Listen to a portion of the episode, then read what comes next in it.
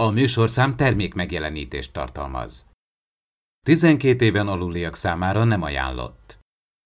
Az emtv.hu bemutatja.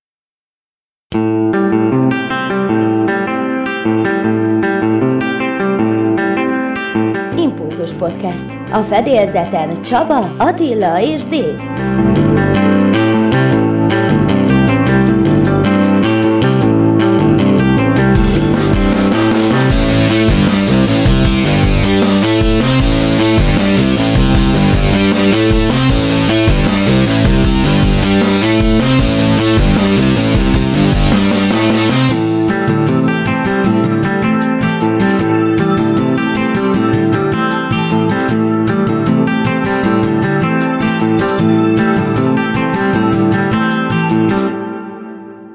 Üdvözlök mindenkit, Attila és Dév újra itt van velem, hogy a Discovery második évadának ötödik részét is megbeszéljük, előtte azonban nézzük a híreket. Úgy tűnik, hogy a rajzfilm sorozat, ami a fiatalabb korosztálynak szól, a Nickelodeon csatornán fog majd debütálni. Én ezt a fiatalitást egyébként nem teljesen értem. A Discovery az egy 16-17 pluszos sorozat, ha jól emlékszem. Netflixen mintha 16-os lenne a korhatár. Ez nem jelenti azt, hogy fiatalok nem nézhetik. Én szerintem nem az a baj a Star Trekkel, hogy, a, hogy nem nézik mondjuk a 16 év alattiak vagy a 10 év alattiak, hanem az, hogy már a 20 évesek sem nagyon tudják, hogy eszik vagy isszák, hanem inkább a 30-40-es korosztály az, aki inkább a, a Trekkért rajong. Ti hogy látjátok ezt, hogy ezzel a rajzfilmmel sikerül majd egy olyan generációt is beemelni, vajon a Trek nézők közé, akik majd segítik, hogy ténylegesen ez a rajongótábor fiatalodjon? Nehéz, mert tényleg mi úgy kerültünk bele a mi generációnk ehhez a Star trek hogy gyakorlatilag a műholdas csatornákon keresztül, hogy tényleg ki voltunk éhezve tényleg modern cifikre, és azért 89 előtt nem sok olyan új cifit láthattunk, ami tényleg kiszolgálta az ízlésünket. Mi a bőség zavara közben lettünk Star Trek-esek, tehát Szerintem tulajdonképpen jó ötlet, mert meg kell valahol fogni egyébként az embereket, mert azért látjuk a többi sci-fi univerzumnál ott is vannak azért, ami tényleg inkább az ifjúságnak, sőt az egészen fiatal korosztálynak is szól. Tehát tényleg valamerre lépni kell, mert tényleg a piac az erős, és aki nem tudja megszólítani az embereket, akkor lemarad, és jó, Magyarország egy kis piac, de azért nem árt, hogyha mi is itt is azért ismerik igen, nagyon erős a piac, és a rajzfilm piac is erős, és, és tök rossz, hogy a Star Trek ebben egyszerűen nem vett részt, miközben ugye dübörög a többi, hát nem csak science fiction, hanem más ilyen sorozatuniverzumoknak a rajzfilm változata is. Én nagyon örülök például annak külön, hogy Nickelodeon, és végre nem a CBS All Access-nek az állt rendszere, meg majd ki tudja, nem tudom, a Netflix átveszi-e, mert így van remény, hogy, hogy Magyarországra is még úgy időben eljut. Jó, most a Disney lehet, hogy azért picit nagyobb franchise, meg cég, de a, a, én úgy emlékszem, hogy a, a Clone Wars, meg főleg már a Rebels, ezek az új rajzfilmsorosztok mind-mind nagyon-nagyon hamar jöttek szinkronizálva a magyar Disneyre, tehát tök jó lenne, ha ezzel, tehát szerintem ezzel sokkal több embert érnek el. Tehát ez a, ez a streaming, oké, okay, hogy én, mint ugye ilyen geek, meg nagyon ugye a internet közelében élő ember, azt, azt elérem, de kell egy olyan Star Trek sorozat is, ami végre úgy mondja, hogy bekapcsolod a tévét, és ott van. Vagy a háttérben dübörög, és akkor van az is, és az is rávezet. És lehet, hogy már nem is a, úgymond a nagy Star Trek világába vezeti be, hanem egyszerűen csak egy ilyen oldalág lesz, de lesznek akár új rajongók, meg én nem merem fogadni, hogy a hozzánk hasonló 30-40 pluszos rajongók ugyanúgy le fognak ülni, mert a, a Disney-nél ugyanez volt, hogy a, még a rebels is, ami ugye ilyen max 10 éveseknek szólt, és hát ugye grafika, grafika főleg az ö, volt így felnőtteknek csalódás, de a gyerekeknek szól. És itt is el kell fogadni, hogy gyerekeknek szól, tehát a történetek összetettsége, meg a, a rajzolás is valószínűleg, hogy, hogy arra korosztályra lesz csinálva, mert pont, hogy fiatalabbaknak szól. Ö, és akkor ezt így kell elfogadni, és de már előre látom egyébként a rajongói fikázást, hogy hú, ez micsoda gagyi grafika, hú, ez micsoda gagyi történet, és hogy dedós. Én viszont én tudja, hogy fogom nézni. Amíg nem jön ez a rajzfilm, addig ti mit javasolnátok azoknak a fiatal rajongóknak, akik visszarettennek a kánonnak a méretétől, hogy melyik sorozattal kezdjék most el az ismerkedést? akkor mindenképpen én azt mondom, hogy azért időrendben kezdjük az elejétől, vagy pedig ha nem akarják az elejét, akkor szerintem kezdjék az eredetitől, a tostól, mert tulajdonképpen az mindennek a, úgymond a kezdete, akár az előzménynek, akár ami mondjuk később jön, mert valahon mindegyik kapcsolódik. Tehát kezdjék el a tosszal, és akkor utána jöhetnek időrendi sorrendben. Mert akkor már kezdi érteni, hogy mit, mit látott mondjuk az Enterprise sorozatba, mit lát mondjuk majd a Discovery-ba, amikor már ki tudja, hanyadik évadnál fogunk járni, és utána pedig épülhet rá fele a többi. Tehát, és esetleg mondjuk lehet, hogyha ha mondjuk fiatal, akkor meg úgyis elkezdi a kis, tényleg, a, ha kijön egy, egy ilyen ifjúsági sorozat. Az alapján megkedveli, és akkor tényleg elindul a komolyabb felé. Igen, az eredeti sorozattal nyugodtan lehet kezdeni. Én eh, tudok olyan rajongóról, aki, aki tehát tényleg eh, tíz éves kortól fölfelé szerintem megragadja az eredeti sorozat is. Most tényleg persze tudjuk, hogy egy másik televíziós, teljesen más tévés korszakban készül, de most ezt felejtsük el, meg nem erről van szó, hanem hogy mi ragadja be az embert, és, és uh, annak a világa, tehát, tehát történetmesélésben meg látványvilágban szerintem egy gyereket jól meg tud fogni. Nagyon sokan pont a gyerekkorukban ragadtak ott ugye a 60-as években a, Star Trek előtt. Nyilván akkor mondjuk a család előtt ment a tévé, és akkor ugye a gyerekek is nézték, de egy ideális bevezető, mert most veszem az összes többi sorozatot, ahol azért összetettebb a mondjuk teszem azt, egy csomó morális kérdés van, jobban elgondolkoztatóbb, vagy sötétebb, láss, mondjuk egy Deep Space Nine, vagy egy Discovery. Bár mondjuk itt pont Voyager lehet mondani, az például egy olyan, olyan családi sorozat, amivel például a gyereket is be lehetne vonni. Tudjátok, hát gyerekkorunkban mi is néztük a felnőtt sorozatokat, vagy úgy azokat a sorozatokat, amelyeket ugye felnőtteknek, vagy fiatal felnőtteknek készítettek, tehát nincs, nem volt olyan határ, korhatár, hogy most akkor mi csak rajzfilmet néztünk. Tehát ugyanúgy, ahonnan már ugye érted a történet lényegét, onnan, onnantól már tudod élvezni is. És ugye hát a Star Trek egy nagy mese gyakorlatilag. Úgy vesszük minden, minden epizód, és, és tehát pont ezt, hogy tehát az eredeti sorozatot én, én, én egy felnőtt meseként is el tudom képzelni, amiben nagyon komoly történetek vannak, de szerintem gyerekként is jól fog, felfogható. Én egyébként javasolnám a Discovery-t is az új nézőknek, akár fiatalok, akár nem. Nyilván a az utalásokat nem fogják érteni, de lehet, hogy úgy még jobban is élvezhető a sorozat, hogyha nem azt látja az ember, hogy lépten nyomon a rajongóknak igyekeznek kedvezni sűrűbben, mint ahogy azt kéne, vagy amint azt elvárjuk, és egyébként a Kelvin filmek is ilyen alapon fogyaszthatók a belépőknek. A Voyager-rel én is egyetértek, az is teljes mértékben elkezdhető. Azok számára, akik írtóznának a 60-as évek képi világától, vagy egyszerűen már az a dramaturgia megfekszi a gyomrukat. Kicsit térjünk át a Discovery-re, illetve az új Star Trek sorozatoknál maradva, Sonyeka Martin Green lehet, hogy lelőtte a címét az új Picard sorozatnak, aminek az lenne a címe, hogy Picard. Hát ez nem egy meglepő címválasztás, és ebből a hírből én úgy érzem, hogy kicsit túl csámcsogja ezt a sajtó, és lehet, hogy nincs még címe ennek a sorozatnak, de lehet, hogy nem is baj. Innentől kezdve pedig akármi is lesz a címe, szerintem nekünk rajongóknak mindig is úgy lesz ez hivatkozva, hogy a Picard sorozat, még hogyha teljesen más fajta néven is fog ez futni. Igen, ebbe igazad van egyébként. Bármitnek fogják nevezni, úgyis ez ragad meg az emberek fejébe. Hát akár még sorozatot nézed, mondjuk például Tosznak nevezzük, Ent, Voy, ezek a rövidítések ugyanúgy megragadtak nekünk is a fejünkbe, és tulajdonképpen úgy hivatkozunk rájuk már akár az interneten, vagy akár élőbeszédbe is. Tehát ez a sorozat elvileg Pikádról fog szólni. Tehát lehet ráírni, hogy mit tudom én, Star Trek Hobus után, vagy valami, úgy is fogjuk tudni, hogy hát itt miről van szó. Tehát itt tulajdonképpen itt a cím már lényegtelen, mert mindenki azt várja, nem ez is után, akkor lássuk, hogy mi történt. Mi történt, úgymond az, amiből a Kelvin filmek is kijöttek, hogy ugye ott lesz a Hubusznak a felrobbanása, és akkor van egy alternatív univerzum, most meglátjuk azt, hogy mi történik attól a választóponttól az elsődleges univerzumban. Tehát olyan nagy poénlelövéstek szerintem nem tartom, hát lehetett volna nagyobb poént is belerakni, mert tényleg egyébként a rajongók, ahogy így én nézegetem így a nemzetközi fórumokat, hát többnyire azt várják, hogy ne csak Picard jelenjen meg ebbe a sorozatba, hanem valamilyen szinten valahogy próbáljuk visszalopni bele a régi legénységből is a tagokat. Hát ez vagy sikerül, vagy nem. Van, aki tényleg ilyen renegéd stílusú sorozatot várna, hogy tényleg egy ilyen új csapattal, mint egy mint egyfajta ilyen piszkos 12 az, azzal próbálja Pikát szokás szerint megventeni a galaxis vagy a föderációt, de meglátjuk, hogy hogy fog sikerülni. Sőt, szerintem az is jó lenne, ha maga a Q is visszatérne ugye a Mon Capitaine, bár lehet, hogy ez nem fog elhangzani, mert nem lesz a Picard már egy kapitány, de talán esetleg beugorhatna. És akkor a rövidítés az ö, ST, PIC, vagy PCR, tehát majd ki kell találni a megfelelő időpontban. Már ugye hát szerint... rövidítésén is jók a viták voltak, hogy DIS, DSC, STD, ugye, ami kerülendő ugye angol rövidítésként. Hát szerintem a PIC fog maradni. Hát itt nagyon sokszor négy csak a Disco jön be egyébként, bár általában az DSC igen, az hangulatos. Igen.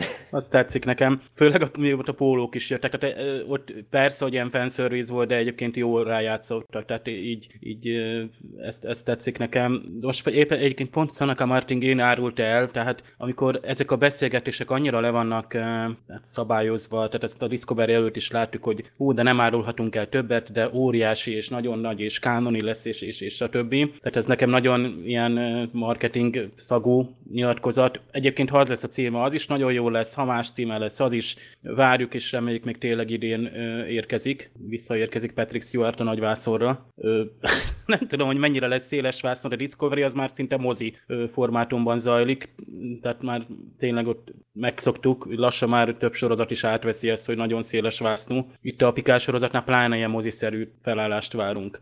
Nem sokára itt van a kapcsolatfelvétel, egy röpke 44 évet kell már csak várni, addig, amíg jönnek a vulkániak, de egy jó részmegoldás is kínálkozik itt a közeljövőben, méghozzá idén, április 5-én egy közösség találkozóval adózunk a jövőbeli esemény előtt, másnap 6-án pedig egy mozibuli lesz, és itt van velünk Ádám, aki beugrott, hogy csak nektek, csak most elmondjon pár részletet az eseményről, hiszen hétről hétre várjuk, hogy kiderüljenek az újabbnál újabb információk, amik erről a rendezvényről tudhatók. Szervusz Ádám, köszönjük, hogy eljöttél és beszélsz nekünk erről a jeles napról.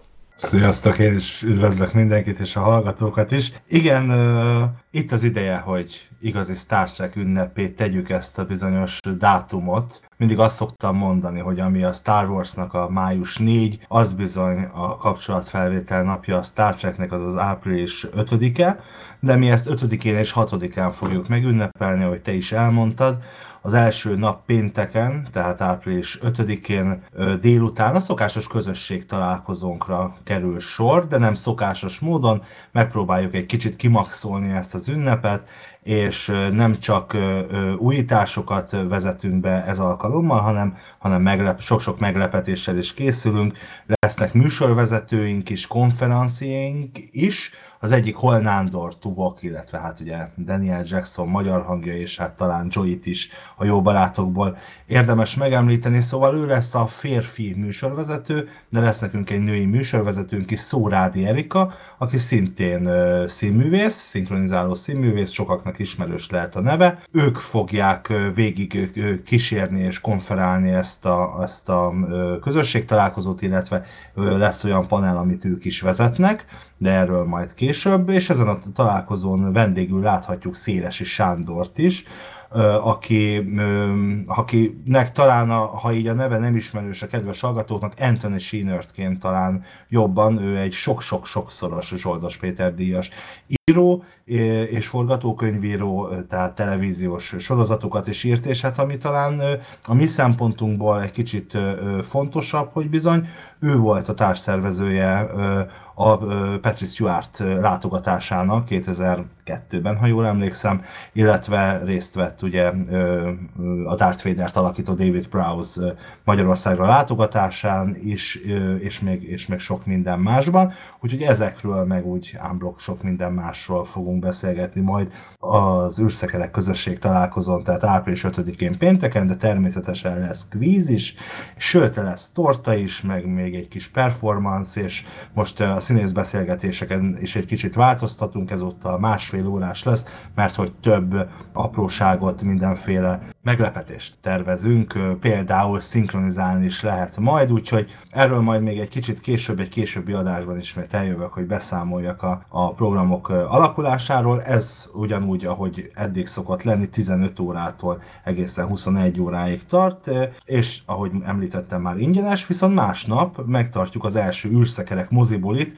a Pólus Center moziban, délután 17.30-tól veszi kezdetét egészen este 22 óráig tartó látható nagyvásznas Star Trek élmény, melynek keretén belül többek között bemutatjuk a Star Trek kapcsolatfelvétel című mozifilmnek a verkfilmjét, és bemutatjuk magát a filmet is este 8 órától, viszont ez a buli, talán mondanom sem kell a szükséges erőforrások és terembérlés és mindenféle filmjogok vásárlása miatt. Ezúttal sajnos nem ingyenes, nem látogatható ingyenesen, úgyhogy ezért belépőt kell váltani, de mindenféle információt megtaláltok az a kapcsolatfelvételnapja.emtv.hu címen, illetve a, a Facebookon az eventökben, úgyhogy mindenképpen érdemes erre belépőt váltani, nem kerül sokba mindössze 1500 forint így előre, úgyhogy adakozzatok az űrszekerek közösségi flotta számára, és gyertek el, érezzük jól magunkat ezen a kétnapos ünnepen,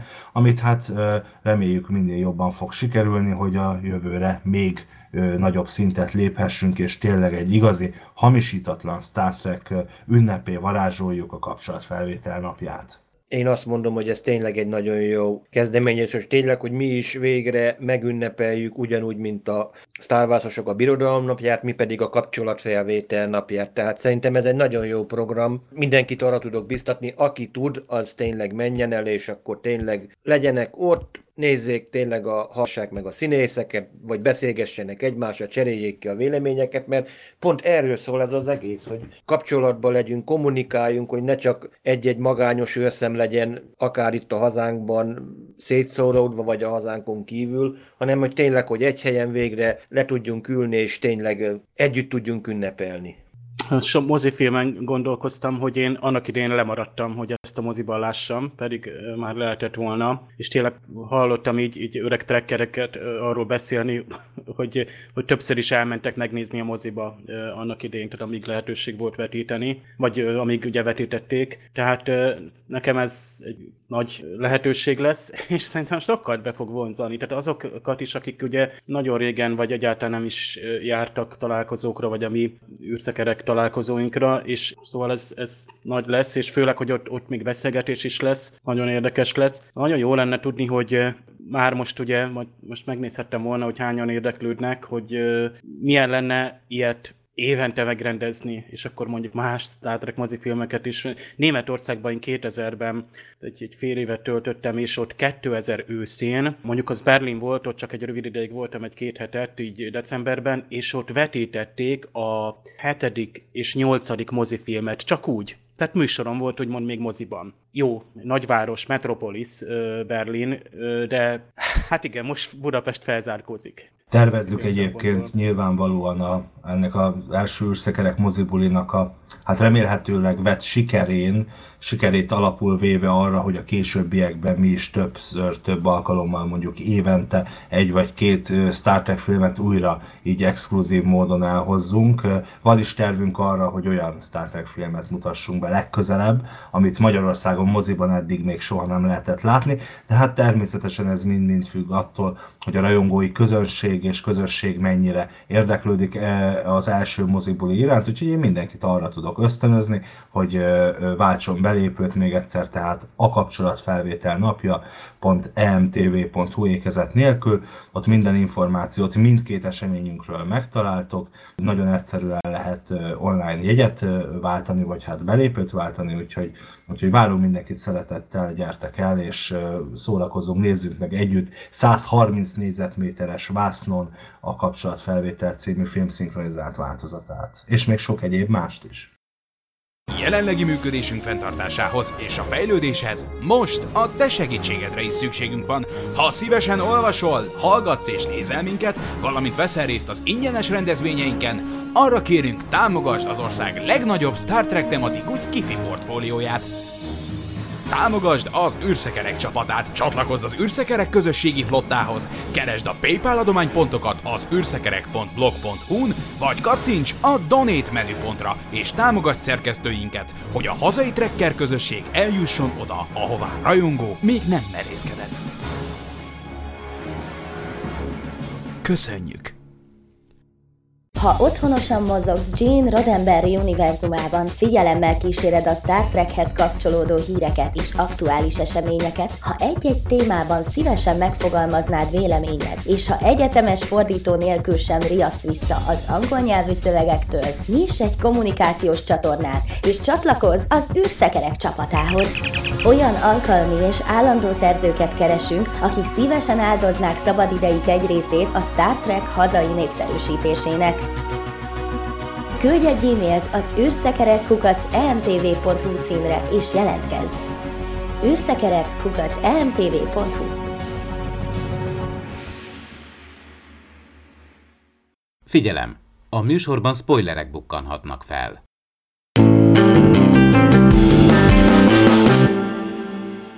Saints of Imperfection, talán ez a, remélem jól mondtam, hogyha nem, akkor javítsatok. Ez az eheti epizódunknak a címe. Egy igazi micélium hálózatos kalandot látunk megint, de kezdjük az elején.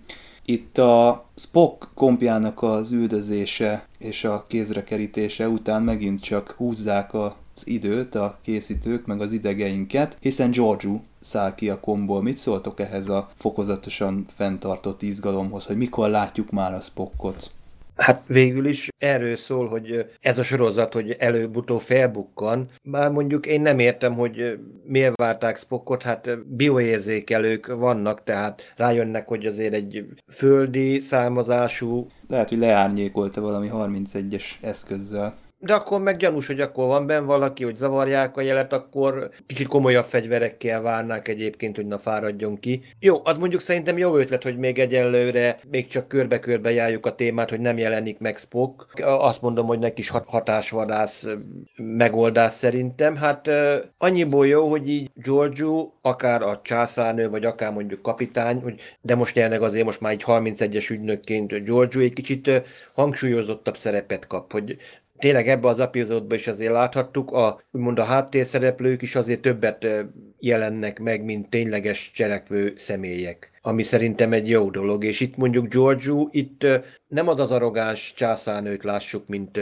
mondjuk az első évadból, egy kicsit azért finomítottak azért a szerepen, azért láthatjuk, hogy azért sokkal többet próbál kommunikálni ő Burnhammel, mint az elején, amikor csak jó, azt mondja, hasonlít a nevelt lányához, kész. Most itt valamit, mintha próbálna úgy közeledni úgy emberi, emberi oldalról is amennyire ő tud. Ugye ez a hát- kárörvendő almába harapás, meg ez az állandó vigyorgás az elején, kicsit a Burnhamet így húzza. De nem ő a főnök, ugye észrevettétek? A Liland is úgymond leordítja a George-ot az ő hajóján, tehát ott a, a Liland a főnök. De szerencsé, hogy van ez a Liland, mert ő, ő egy kontrollálható ez... figura. Tehát ha a 31-es Kontroll... szekció a, a George-ból állna, meg a Tylerből, akkor húha, Féltem egyébként, hogy ott marad a fedélzeten. Szó volt arról, hogy összekötő ott marad, és akkor még a Cornwell is mondja, hogy nem, őt nem. És akkor én felsóhajtottam, hogy jaj, de jó, mert én valahogy nem szeretem. Talán így a színésznőt se annyira, és a George karakter nyilván a tükör George-út. Érdekes lesz így majd ez a 31-es szekciós sorozat. Mindenestre így, így apránként adagolva egyébként így elviselhető. Tehát a Tyler-t azt nagyon bírom, és az jó lesz, hogy ő ott lesz a fedélzeten, de hát amikor George kisétált az űrkomból, hát meglepődtem, nem néztem előzetest, de tudtam, hogy fog szerepelni, csak hogy így fog megjelenni, tehát ez a, mint a Madda Gormagandernek a belséből úgy sétált ki, tehát és ráadásul ugye az a konstelláció, ugye ki mit tud Giorgio származásáról. Ugye kiderült, hogy a Liland elvileg ő tudja, vagy sejti, de őt nem érdekli, tehát ő túlságosan nem. Elvileg csak a Pike nem tudja, hogy mi a helyzet. Egyedül ő. Mindent így el kell mondania, azt hiszem majd a bőr nem fogja elmondani, nem tudom, mutatják-e, vagy nem, hogy ebbe is be kell, hogy avassa, bár akkor Pike nem tud az egész tüköruniverzum, de ő Pike, Pike tudott Lorkáról. Őról legalábbis, vagy azt sem pontosan tudja, mert akkor George-val ő az akadémián talán együtt, hát nem együtt jártak úgymond, hanem csak talán akadémián voltak kadét évfolyam társak. Társak talán, és, és talán, hogy Giorgio azt alá ívott mindenkit, vagy valami ilyesmi maradt meg. Ugye ráadásul ott van a 31-es szekció jelveny, amit megmutat, és Pike igazából nem is nagyon csodálkozik, tehát úgymond ezek a, tehát úgymond csak egy rejtett műveleteket végrehajtó szekcióról van szó, igazából, mint a teljesen legális lenne a 31-es szekció, mint egy titkosszolgálati szervezet.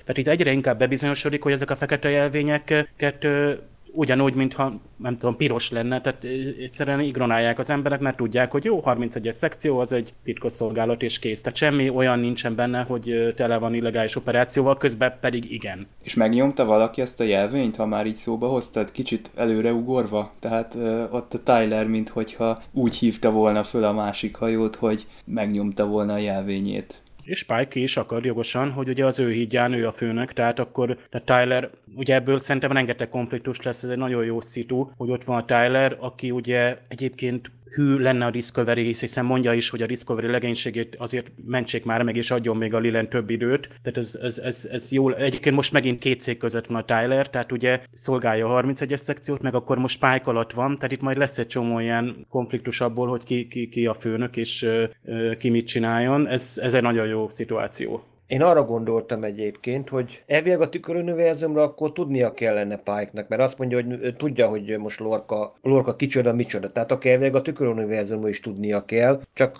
De sőt, hát Dylan biztos, nem hogy is tud... a tüköruniverzum a kérdés, hanem azt nem tudja, hogy a Giorgio meghalt a klingonoknál. Tehát az nem egy titkos azt információ. lehet, hogy nem tudja. De George-ot visszahozták, tehát hivatalosan az eredeti George-ként mutatták be az egész Discovery igen. legénységnek Cornwell, a tükör george és még, igen. még mindig azt hiszi, tehát mondjuk a, ott, ott ül az Ovosekun vagy a Detmer, ő még mindig azt hiszi, hogy a Giorgio az eredeti Giorgio. Hát ugye Pike is még rá is szól Burnhamre is, hogy miért ilyen pokróc, udvariatlan ugye a, a Giorgio kapitányjal. Tehát mindenki azt hiszi, hogy újból előkerült, az eredeti Giorgio kapitány él, és hogy csatlakozott a 31 szekcióhoz. Tehát ez a sztori.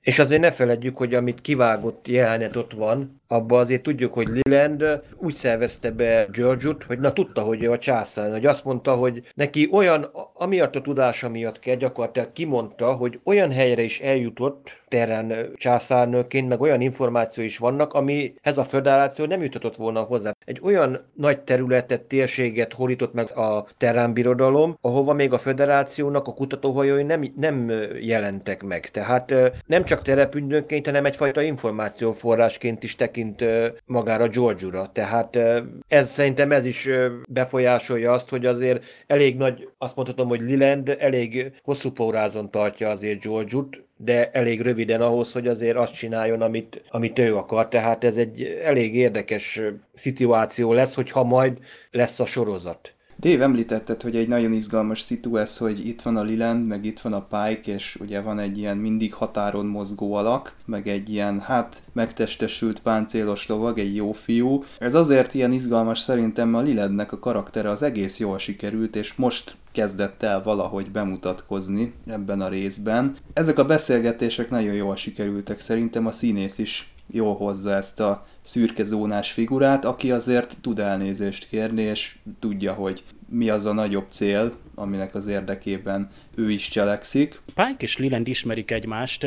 Pike egyébként fantasztikusan hozza, tehát a, a színész is, meg egyáltalán a, hogy nem terhelik túl ezt a karaktert. Tehát azért nem, nem lesz harsány és erőteljes, tehát nem lesz belőle egy körk, vagy körknek az előképe, de azért egy elég határozott, ugyanakkor a megfelelő szituációkban ő tud visszafogott, konzervatív lenni. Tehát totál hozza azt a pálykot, vagy fejleszi tovább, akit megismertünk. Na a lényeg az, hogy itt a, a pályk és a Lilandnak a párbeszéde, ugye ők is ugyanolyan, hát a kapcsolatuk már azért kapcsolatoknak van múltja.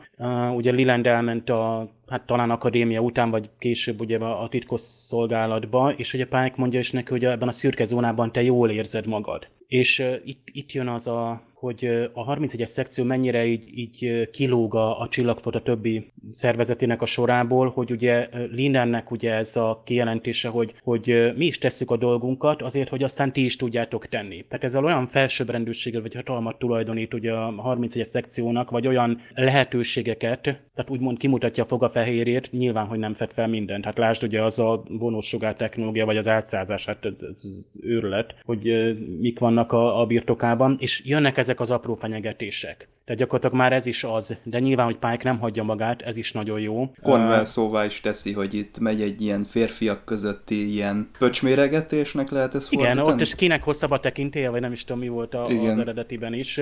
Nagyon jó, ugye nyilván a George is fenyeget, de például később a bőr nem se adja magát, amikor a George, ugye a például Spockról van szó, hogy a 31-es el akarja kapni Spockot, ugye azzal az indokkal, hogy hát ugye háromszoros gyilkosság, és hogy őt el kell kapni. De ugye nyilván a durvább módszerekkel, és minden áron, nem pedig ugye a, mondjuk azzal a csillagfotta módszerekkel, ami, ami hagy türelmet, és Pike is, amikor megszólítja kompot, tehát ugye azt mondja Spocknak, legalábbis úgy gondolja, hogy Spocknak mondja, hogy segíteni akarunk. Tehát ugye azzal a megszólítással, amit el is várunk a pálykapitánytól, hogy nem tudjuk, hogy mi van. Éppen ezért uh, még először beszéljünk egymással, és, és csak utána következzen az, hogy netán mondjuk hadbíróság elé kerüljön. Egyébként ez a hadbíróság szó nem tudom miért kerül elő mindig a Star Trekben. Jelenleg nincs háború, és elvileg hadi törvényszék vagy hadbíróság csak háború esetén lehet, de mindegy, ez fordítás kérdése. A Cestus 3 említésre került itt, hogy ugye a Leland ott aligátorok között töltötte az idejét. Érdekes, hogy pont egy olyan hüllő kerül elő ezen a bolygón, hát távoli rokonságban tudható ugye a gornokkal, akik később támadást intéznek az itteni bázis felé.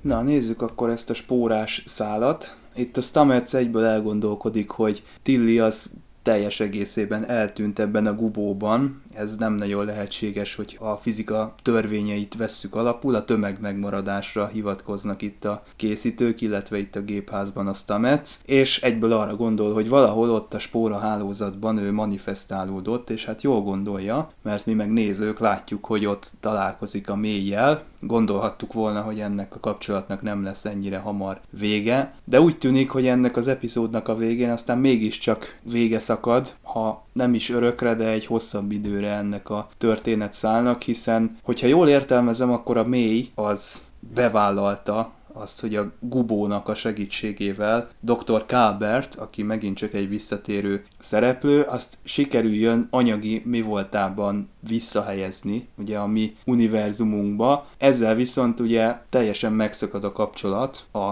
Tilly és a May között. Hát ez egy érdekes megoldás volt, Egyébként, amikor először néztem az epizódot, akkor se ezt a Káber vonalat, se ezt a mély szálat nem nagyon sikerült teljes egészében és mélységében megértenem, aztán amikor másodszorra néztem, akkor egy kicsit világosabb lett, de magának a kábernek a visszahozása az hát eléggé nyakatekertre sikerült, tehát elég sok benne a magyarázkodás, és minél többet magyarázzák, hogy mi történt, annál érthetetlenebb volt számomra, tehát ez most nem, nem jött nekem át. Ezzel mondjuk nem vagy egyedül, mert mondjuk én se értem, hogy hogy kerülhet bele Káberdoki a micélium hálózatba, hiszen nem a micélium hálózatba tűnt el, hanem egyszerűen, mint tudjuk, Tyler Vok nemes egyszerűséggel eltörte a nyakát. És ugye most ugye abból indultunk ki, hogy a Stamets, amikor érintkezésbe került vele, akkor valahogy gondolati síkon az energiáját átvitte a micélium hálózatba, és ott a micélium hálózatból ő nem tud visszajönni, mert ő nem egy olyan manifestálódott entitás, mint mondjuk a Tilly, hanem vissza kell valahogy, tehát meg kell alkotni őt atomról atomra ebben a mi világunkban, ha jól értelmezem. DNS szükséges, és ugye Tillinél is a DNS maradvány, vagy annak hiánya mutat arra, hogy a Tilly még él, vagy él oda, tehát ő, ő gyakorlatilag a Tillit áttransportálták, úgymond ezzel az organikus transporter segítségével a Mycelia, Mycelium univerzumba, mint ahogy a, a tehát ugye maga a, a Stamets is járt az első évadban ugye a Mycelium hálózatban fizikai testével, és ugye a reakciókamra az a hely, ahol gyakorlatilag ez lehetséges. Amúgy azt se értem, hogy ugye a Stamets, mint navigátor oda van kapcsolva, és akkor aki ott áll még a, tehát lásd ugye Burnham, amikor ugye vele együtt belépett, ugye, hogy megmentsék a, a, a Tillit, akkor ő az is egyért, egyébként az egész érthetetlen, ugye itt a termodinamika főtételétől kezdve energiállapot változásokról beszélünk, és anyagátvitelről, manifestálódásokról egyszerűen annyira konfúz a magyarázat, hogy egyszerűen túlbonyolították. Tehát egyáltalán mély, aki egyébként egyre, tehát, tehát ilyen nekem egyre elviselhetetlenebb karakter, bár nagyon érdekes az ő neki a, egyáltalán, mint lény vagy entitás fizikailag nem jelent meg a mi univerzumunkban, éppen ezért mondjuk úgy, hogy lehetetlen, hogy aki ott úgymond micéliális lényként, az a Jessup, vagy nem tudom milyen lények, ők ott létezik, az itt fizikai lényként megjelenhessen. Ugye ezért volt egy döbbenetes, és ugyanakkor meg nagyon reális. Én biztos voltam benne, hogy az lesz, hogy a, amikor a Stamets megfogja a Q-nak a kezét, hogy hozza át, és eltűnik a keze, akkor mondtam, hogy igen, megcsinálták megint, megint megcsinálják, hogy a nézőben elhitetik a reményt, és utána elvágják. És akkor talán az lesz a következő, hogy a Stamets netán úgy dönt, hogy ő marad a micériális univerzumban, és netán még ott Ez kapcsolat lesz vele. Szerintem a, az a jelenet az, képzelni. Az, az, hatásos volt, meg drámai volt, az nekem tetszett. Abszolút, így. és ott én azt is vártam egyébként, én, én azt úgymond jobban reálisabbnak tartottam volna, és akkor is tökéletesen egy megható és nagyon szép jelenet lett volna. Míg ez, ez kicsit olyan csodaszerű, vagy nem is tudom, tehát hogy a, most a Kalberlokit vissza tudták hozni a maga fizikai húsvér valójában, Még a haját és visszaépíteni. Is megcsinálta a Gubó, mintha fodrásznál lett volna. Ah, ja, igen. Egyébként volt egy kép, most nem tudom, hogy az végül is hivatalosan megjelent, de a Track Movie állítólag levadázta, vagy csak sajtókép volt, ami állítólag csak péntek lett volna szabad kikerüljön, hogy a Kalberdoki ott elég bozontosan Google ott a, egy micéliális, tehát micéliummal átszőtt folyosom. Tehát állítólag ennek nem lett volna szabad kikerülni, sőt ugye első látásra ugye az ember szinte látsz egy szakállas figurát, és ki után nyomozunk egész végig, már öt epizód óta, ugye egy szakállas félvulkáni után, és még mindig nem látjuk, és még mindig nincs egy Spock, nem is baj egyébként, de, de arra is gondolhattunk volna, hogy a komp üres, Spock eltűnt. Akkor lehetséges, hogy ő is ide tűnt el, vagy tehát most, most ez, ez teljesen, majd az, az is egy külön szál lesz, de ez egy, egyébként egy Valentin napi epizód volt, és hát itt azért, itt azért felhoztak olyan érzéseket, hogy ugye újra egyesül két pár, tehát Stamets és Kalberdoki, valamint ugye hát Tyler és Burnham is, de az egy picit most visszafogott szál. Egyébként azt a képet, Dave, én is láttam csütörtökön. Én is nem értettem, hogy ki ez az ősemberszerű, hogy mondom, ez Spock lenne. Hát meg voltam lepődve, egy külföldi oda, én is láttam. Hát érdekes, hogy a Twitteren sehol nem látszódott, csak a Facebookon. Én tényleg én annyival beértem volna, hogy megpróbálja áthozni Stamets Kábert, nem tudja áthozni, van egy nagy búcsú, könnyes búcsú, ahogy, ahogy szokás, ahogy a szerelmesek elköszönnek, és akkor tényleg ezzel be van fejezve. Én, én ennyivel kiegyeztem volna, és akkor nem kellett volna ennyire túlbonyolítani a, úgymond a kábelszálat. Ez a spóra univerzum, ez eleve tovább húzódik már, mint amire én számítottam. Én azt gondoltam volna, hogy az első évad után ez nagyon gyorsan valahogy el fog tűnni. Ehhez képest itt központi motívuma még mindig ennek, a, ennek az egész történetnek. Nem tudom, hogy fog-e még folytatódni ez, ezt kérdezzük már ugye másfél éve, hogy hogy fog a spórahajtómű kivezetődni, mi lesz az a végső határ, ami kimondatja majd a, az admiralitással, illetve a föderációval, hogy ezt a technológiát ezt úgy el kell lásni, hogy, hogy még a Voyager se tud hazajönni.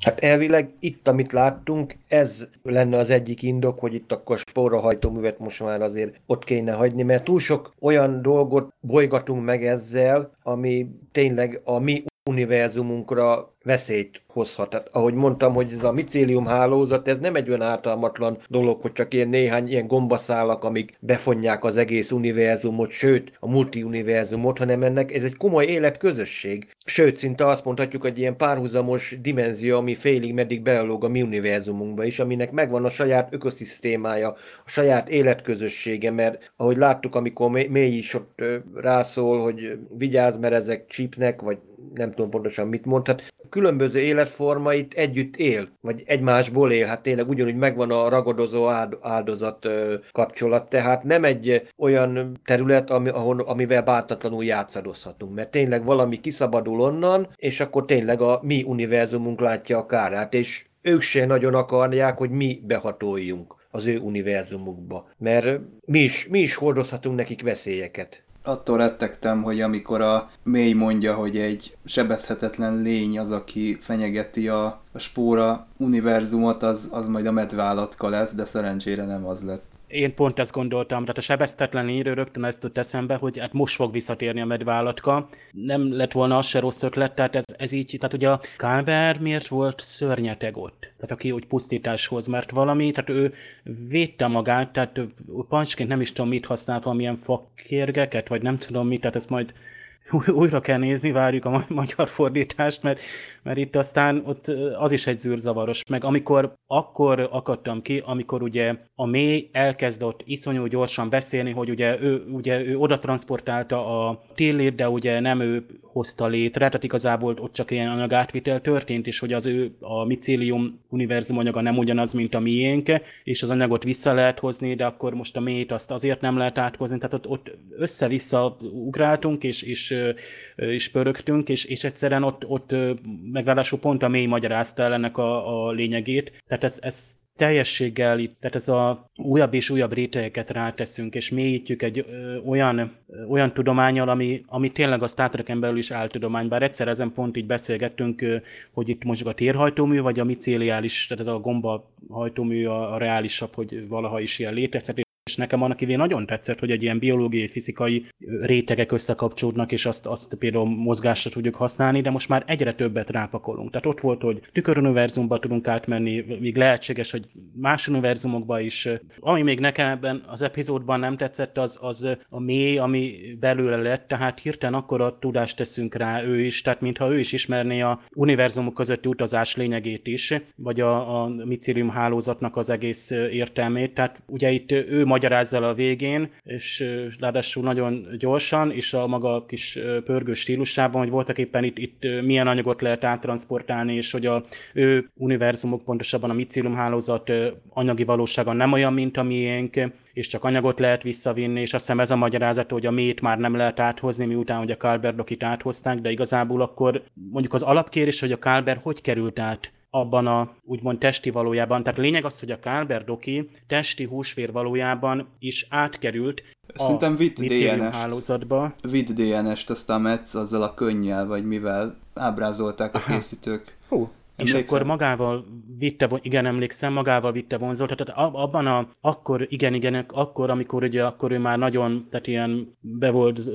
zúgva, ugye, és ott a gyengékerőn fekszik, és akkor ölik meg ugye a Calbert, és akkor ugye, amikor megöleli, akkor, és még utána ő átjárkál a micélium hálózatba, de akkor magával vonszolta volna a DNS-ét, és ott materializálódott, vagy manifestálódott a Kalber, és utána ott ragadt. És az emlékét is, tehát vitte fizikailag is, meg vitte lelkileg is, hogyha úgy tetszik.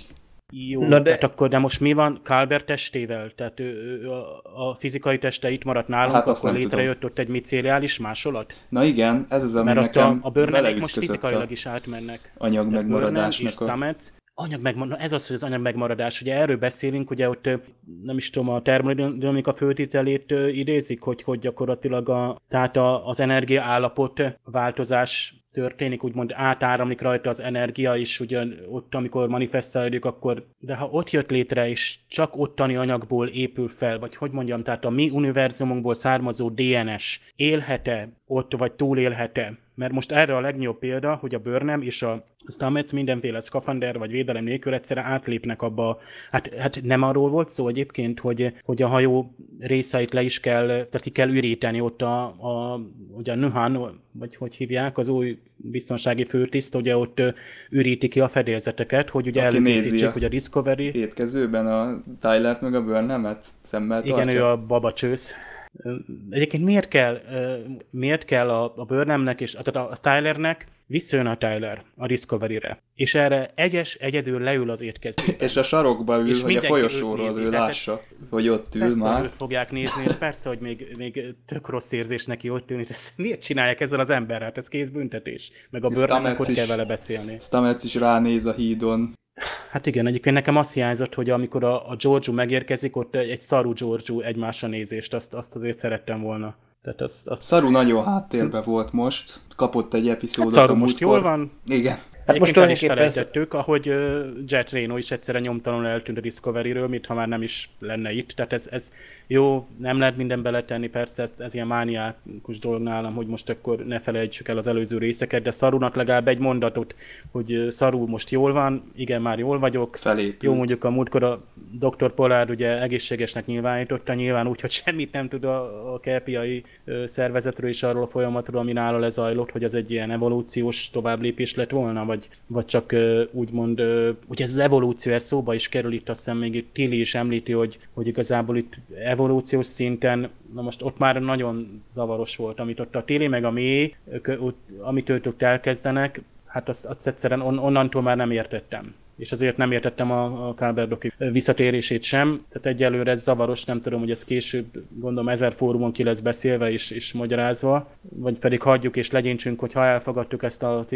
spórahajtóművet, akkor fogadjuk el, hogy így működhetnek a dolgok, és aztán beleíródik a, a Star Treknek a kánonjába, hogy hát ilyen is lehetséges, hogy anyagot, vagy energiát, vagy, vagy úgymond emberi entitást, vagy az embernek a lényegét transportáljuk egyik univerzum univerzumból, vagy létségból a fogadjuk. másikba. Én szerintem fogadjuk ezt el, még mindig jobban jártunk, mint amikor a tízes fokozatot átlépve valaki hüllővé változik. Ha már hüllő, akkor ugye itt volt is egy hasonlat, ugye itt volt róla szó, hogy aligátorok, vagy mik között volt ugye a Liland? És itt, itt kígyóként emlegeti a bőrnem ugye a George-ut, ugye ez a sziszegés, a ráválasz, és hogy akkor itt megint jött a Scorpio hasonlat, amiként a Voyager-ben is benne van, és ott nem tudom, segítsetek, hogy ott a Voyager-ben, a Scorpion dupla epizódban ott ugye Scorpio és a róka viszi át a Scorpiót. Lényeg az, hogy ugye ott ugye, hát az a hasonlat lényege, hogy segíteni akar, de aztán a Scorpiónak olyan a természet, hogy mégiscsak megmarja, és akkor mind a ketten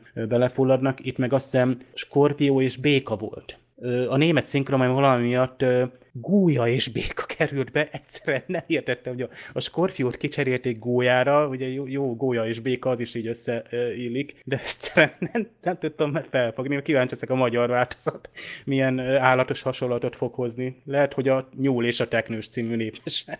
Szerintem nyissunk egy konteót, mert annyi minden felgyülem lett itt az elmúlt hetekben. Ami most nekem megragadta a fantáziámat, az az, amit a Conwell admirális mond az epizód végén, hogy tachion részecskék maradtak vissza a vörös kitörés után, ami Liland rögtön reagál, hogy arra utalhat, hogy vagy időutazás zajlott, vagy mik voltak még a lehetőségek? Nem is emlékszem már. Transportálásról is volt, az időutazás és azt hiszem valamilyen transportálás. Ja, így van, uh... igen, igen. Hogy vagy időutazás, vagy transportálás, meg mondott még egy harmadik dolgot is, amire már végképp nem fogok emlékezni, de szerintem ebből az időutazás a legizgalmasabb. Dave, még te írtad itt a héten, hogy az egyik Conteo, ami fenntartja magát, az az, hogy a vörös kitörések azok maguk Burnham. Burnham az, aki beavatkozik, visszamegy az időben, saját magával is találkozik, ez nem egy új gondolat egyébként, mert az Enterprise-ban emlékeztek, hogy volt egy Future Guy, aki ugye nem fette fel soha a kilétét. Most a Rick Bermanék azt tervezték, hogy az Archer lesz tehát aki a, a kabállal is tartja a kapcsolatot, illetve sok helyen durván beavatkozik az idővonalba, az a végén Archer lett volna. Tehát szerintem lehet, hogy ha ez a Conteo igaz, már pedig az első évadban, amit itt összekonteóztunk, az lényegében mind teljesült, akkor ez is bekövetkezhet, és ez egy átemelt dolog lenne, ami, ami megvalósulhatna itt a Star Trekben. Mit szólnátok ehhez?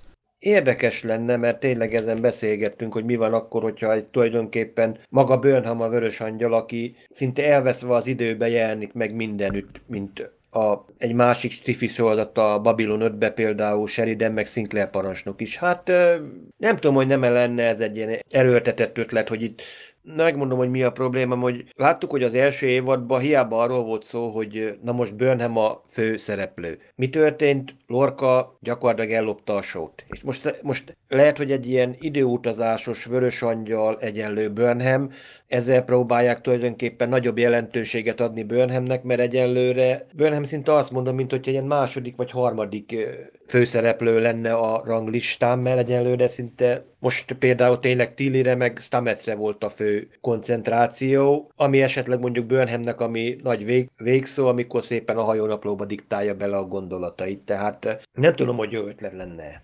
Próbálják a készítők a Burnhamet tolni, mert ugye minden epizódban ő, az ő monológia jön, meg az epizód végén ő zárja gondolataival a sztorikat, de való igaz, hogy nem viszi el a hátán, és ez nem tudom, hogy miért van, hogy rosszul van megírva, vagy a színésznő miatt. A Dave Mutko mondta, hogy nem olyan erős a Szonyeka Martin Green, szerintem jó színésznő, de inkább a, a megírt karakterábrázolásban van a, a nagyobb hiba. Kicsit olyan Burnham, mint a Moby Dicknek a főszereplője, aki az elején nagyon nagy hangsúlyt kapott, együtt is alszik valami kannibállal, aki fejeket gyűjt, de aztán utána az éhebb kapitány lesz a főszereplő, meg ami a hajón történik, és nem is, a, nem is maga a főhős, ő csak a végén jelenik meg megint. Burnham is kicsit ilyen, hogy látja a dolgokat, meg általa mi is rátekintünk, de ilyen Indiana Jones effektus, hogyha kivennénk a sztoriból, akkor vajon mennyire történne más, nem biztos, hogy nagyon. Igen, hogy észrevennénk-e, hogy nincs a sztoriba. Hát azért észre, Szinte, de való de ez, a, igaz, ez tényleg nem, a forgatókönyvírókon múlik egyébként, hogy most vagy kihangsúlyozzuk, hogy akkor tényleg az első tisztnek a története ez, aki esetleg mondjuk a jövőbe valami nagyon nagy dolgot tesz, csak most még megmutassuk azt, hogy milyen volt, mielőtt még nem ő lett a, úgymond a tényleges sztár, mert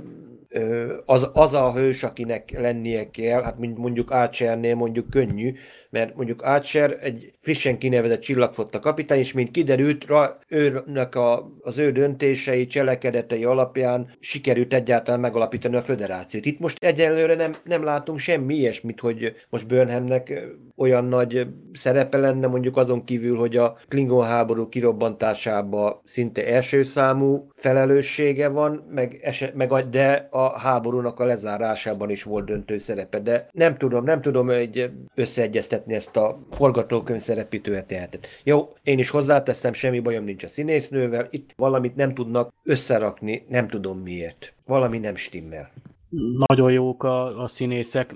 Egyébként most a Soneca Martin Greenről is, tehát a múltkor túl sokat tettek rá, tehát ezzel a, a történetszállal, plusz túl sok helyen kellett jelen lennie egyidejűleg, ugye ebben a, a szarus ö, epizódban.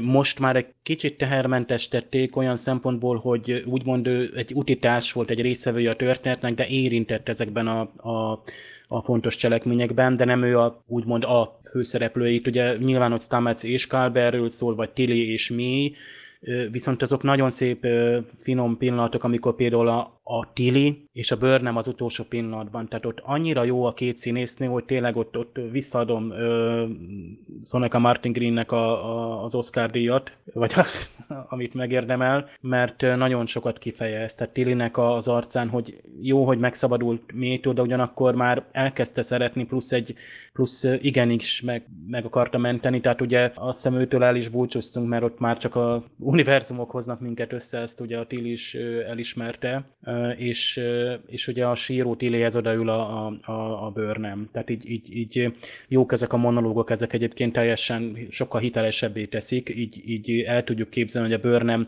is feldolgozza ezeket a történeteket. Tehát a pozíció alapján most ugye ő első tiszt, tehát ő első tisztként részt vesz ebben. Tehát közvetlen kapcsolatban van Pájkal, a Spock révén érintett abban a történetszálban is, csak ugye ő rá is sok mindent rárakunk, ő is látta a vörös angyalt, és ő is érintett szinte mindenben, minden cselekményben, ami a, a hajón zajlik, de hát azért ő felemelkedett, tehát a nulláról indult el, és ilyen szempontból azért csak reális azért az ő sztoria. Tehát... Hát, hogy még feljebb egy... emelkedik? Még egy Akár. létsíkot? Ő ugye egy, egy első tiszt volt egy, egy csillaghajón, aki mondjuk komoly, akár első parancsnoklás előtt is állt már akkor a Shenzhen, és onnan szállt nagyon mélyre, de én egyébként azt is, én tökre meg tudom érteni azt, amit ott ő tett. Neveztesen azt az endülést, vagy lázadást, vagy parancs megtagadást, amit, amit ott csinált, tehát, mert benne van az a makadság. Tehát azért nagyjából a karakteréből ez, ez, ez, ez benne van, és egy csomó helyzetben emlékszünk, hogy mindig övé az utolsó szó, tehát a lorkát is egy csomó mindenre rábeszélte. Tudjuk miért engedett a lorka neki, de egy csomó helyzetben övé a, a döntés, és vagy ő hoz olyan változást, mondjuk, vagy karaktereket köt össze, és ez ebbe a szempontból még jobb is, mint egy kapitány, mert egy kapitány se lehet jelen mindenütt. Egy alacsonyabb rangú, vagy túl alacsony, egy névtelen zászlós, az meg megint nem lehet ennyi helyszínen jelen, vagy nem tudhat ennyi mindenről. Tehát a bőrnemnek úgymond pont jó helyen van, csak ugye, hát igen, írás szempontjából osztom, amit Attila mond, hogy kicsit kaotikus vagy rapszodikus, ahogy az ő karakterét megírják. Tehát ugye próbálják tolni is előtérbe, és akkor érzem én terhesnek, hogy túl sok mindent rágatnak, akár egy epizódon belül, és ezért jó az, hogy így lecseng az elején, és ott van a hangja a végén is, és akkor így érezzük, hogy őnek is fel kell dolgozni, és, és így sokkal hitelesebb a karaktere. Egy kicsit egyébként én úgy érzem, hogy mind minden sztori szállat igyekeznek még az évad elején letudni. Ugye itt van a Saru, itt van most ez a Tillis, spórás sztori, akkor voltak itt különböző kitérők, és valahogy gondolom én, hogy az évad második részében fog ez a spokkos, burnhames történet jobban kibontakozni, és Burnham is remélem, hogy nagyobb szerepet fog kapni. Pike-nak egyébként itt mostoha szerep jutott, tehát itt átnyúlnak a feje fölött, meg minden. Kíváncsi vagyok, hogy az ő története kifut-e valahova, vagy lesz-e neki története azon kívül, hogy beugrik, teljesíti ezt a küldetést, és utána elköszön.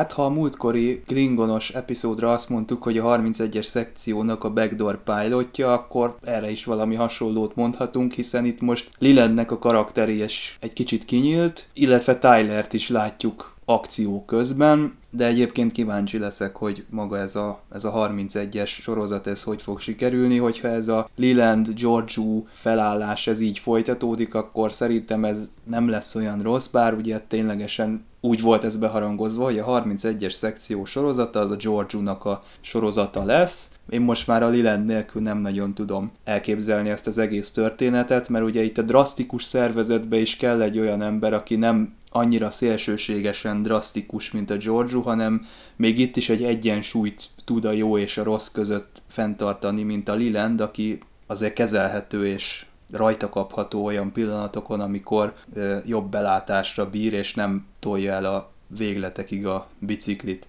Na de ez az epizód elvileg inkább egy ilyen spórás epizód lett volna, mondjuk nem tett neki rosszat, hogy jöttek a Lilendék, mert amikor ugye a Burnhamék drámáznak a micélium hálózatba, addig ott a többiek esnek kelnek a hídon, és hát jól kiegészítette ez a, ez a Liland és Pike közötti kis ellentét, ezt a, ezt a folyamatos ö, tragédiát. Nem ez volt a legerősebb epizód a második évadban, amit eddig láttam, de úgy sikerült szinten tartani a dolgot ezzel a több történetszállal remélem, hogy Leland olyan lesz, mint mondjuk a DS9-ban a Sloan, hogy úgymond kézben tartja a dolgokat, mert mondjuk nekem mondjuk a Sloan karaktere az mondjuk az tetszett. Itt meglássuk, hogy Leland még egyelőre, hogy, hogy muzsikál, mert mondjuk látszik, hogy azért befolyásolt, hogy most mennyire fog tudni kijönni ismét Pájkal, tényleg a közös múlt alapján. Ahhoz most már látnunk kellene a, úgymond a 31-es sorozatot is, mert arra mondjuk tényleg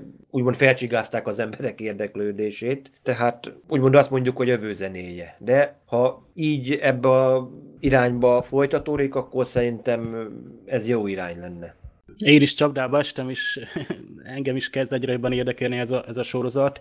Tehát ha George lenne csak a főszereplő, az, az irritálna, viszont így, tehát a Liland, Tyler, meg még azért ott csak a technológiát megnézzük, ugye láttuk ezeket a vonósugarat, az álcázást, Egyébként ott Cornwell, tehát Cornwell nagyon tetszett, hogy így egyszer csak fölbukkant tehát mindenféle előzmény nélkül, nem tudom, az előztesben benne volt-e, és ott, ott le is szidja ott azt a, a Pike meg a Liland vitatkoznak, és akkor lép be egyszerűen, ugye akkor van szó erre ezekről a takionokról, meg ugye az álcázás miatt egyébként, hát az is, azért az is egy meglepetés volt. És, és ugye itt, itt jön, tehát az, amit azért a Star Trekben, tehát a Deep Space Nine óta szeretünk, hogy ugye igazából mindig vannak, van egy piszkos, tehát ügyletek is kellnek ahhoz, hogy, hogy fennmaradjon egy ilyen nagy szervezet. Tehát ugye itt a Conwell is azzal érve, hogy egy, egy csónakban nevezünk, Liland pedig egy ilyen nagyon keskeny mesdjén tevékenykedik, sok minden titkolva, és tehát érezzük, hogy épül a 31-es szekció, hogy épül ki afelé a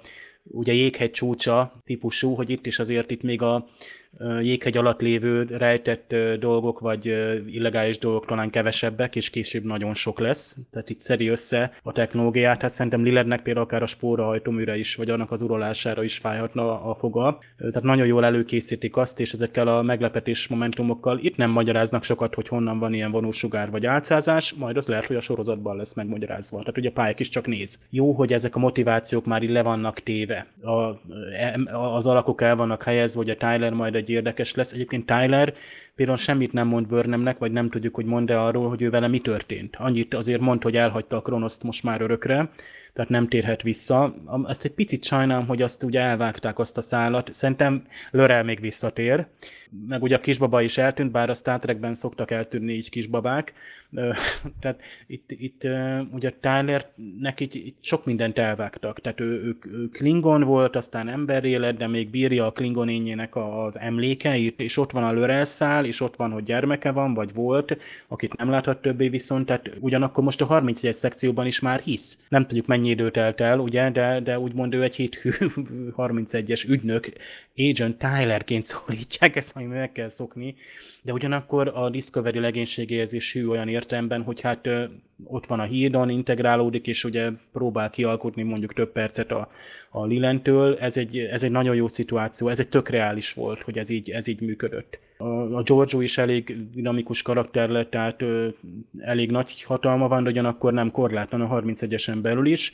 Szépen megágyaztak én azt a sorozatnak, nem kell, hogy ők mindig előjöjjenek, de, de, de ö, érdekes lesz látni a továbbiakban. Hát zárjuk az eheti kibeszélőt, köszönjük szépen a kitartó figyelmet, jövő héten is várunk titeket vissza, amikor a következő Discovery epizódot is meg fogjuk beszélni Dével és Attillával. Addig is, aki szeretne jönni, kapcsolatfelvételt nézni, az látogasson el a kapcsolatfelvétel napja emtv.hu oldalra, és vegye meg a jegyét, nehogy elfogjon idő előtt. Jövő héten találkozunk, sziasztok! Sziasztok! Sziasztok!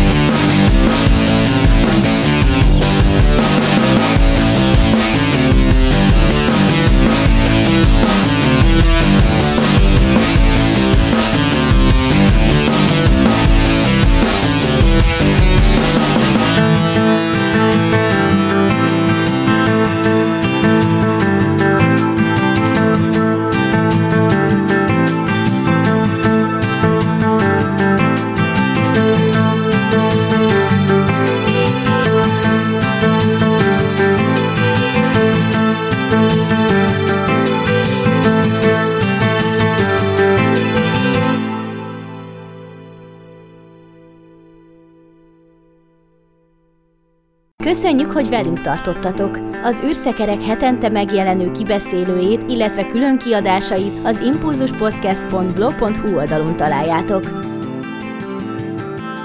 Az emtv.hu megbízásából készítette az Impulzus Produkció. Produkciós vezető Farkas Csaba.